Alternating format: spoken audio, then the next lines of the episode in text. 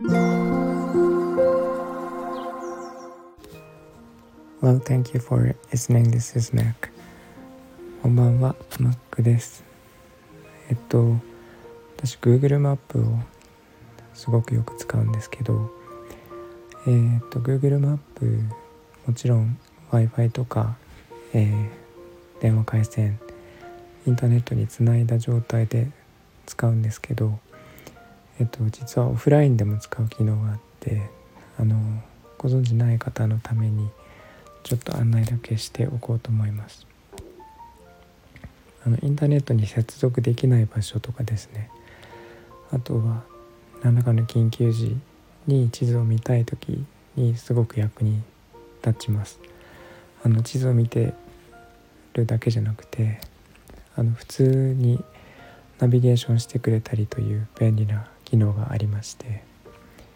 でこの機能を使うにはえっ、ー、と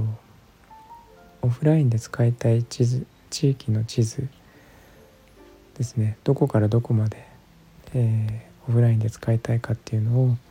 決めてダウンロードしておく必要があるんですけどすごい簡単なんですけどあの Google マップのアプリを開いてえっ、ー、と iPhone も Android も同じだと思うんですが右上のプロフィール画像えー、自分のログインしている状態の場合は自分のアイコンが出てくるところですね、えー、その画像をタップすると、えー、メニューが出てくるんですけどその中にオフラインマップというのがあります。でえっ、とオフラインマップというのを押してで、えー、ダウンロードしたい地域えー、と四角の中にどこからどこまでダウンロードしたいかというのが出てくるんですけど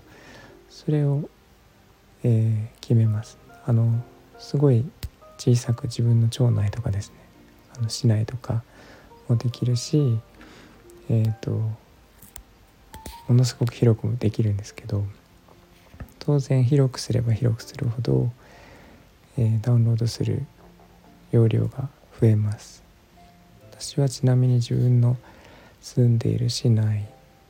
よく行く場所とかですね、えー、それが入る地域のマップを一つとあと本当に緊急時に、えーまあ、都内とかですねそっちの方に、えー、と出れるような大きなマップを、えー、と2つダウンロードしてます。でここ八ヶ岳から、えーと、東京とか地方も入れて、えー、入れると当然、えーと、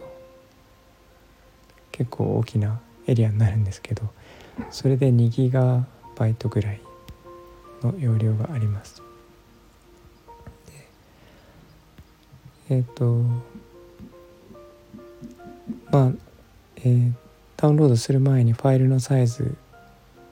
が分かるので、えーと、ご自分の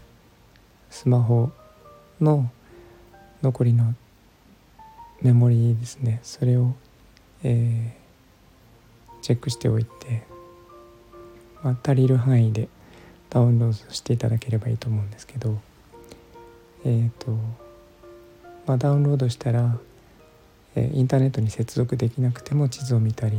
目的地までのルートを検索したりナビゲーションしたりできます。ただあのいつものようにリアルタイムの交通情報というのはできない出てこない。例えば、えここ渋滞してますとかですね。そういうのはもちろん出ないんですけどあのナビゲーションの場合は渋滞がない場合の見積もりになって出てくるようになってますでこれは海外旅行でも使えるので、えーと、パケット使わずに海外で、えー、マップを見たいっていう時にも使えるのですごい役に立つと思います。えっ、ー、とこの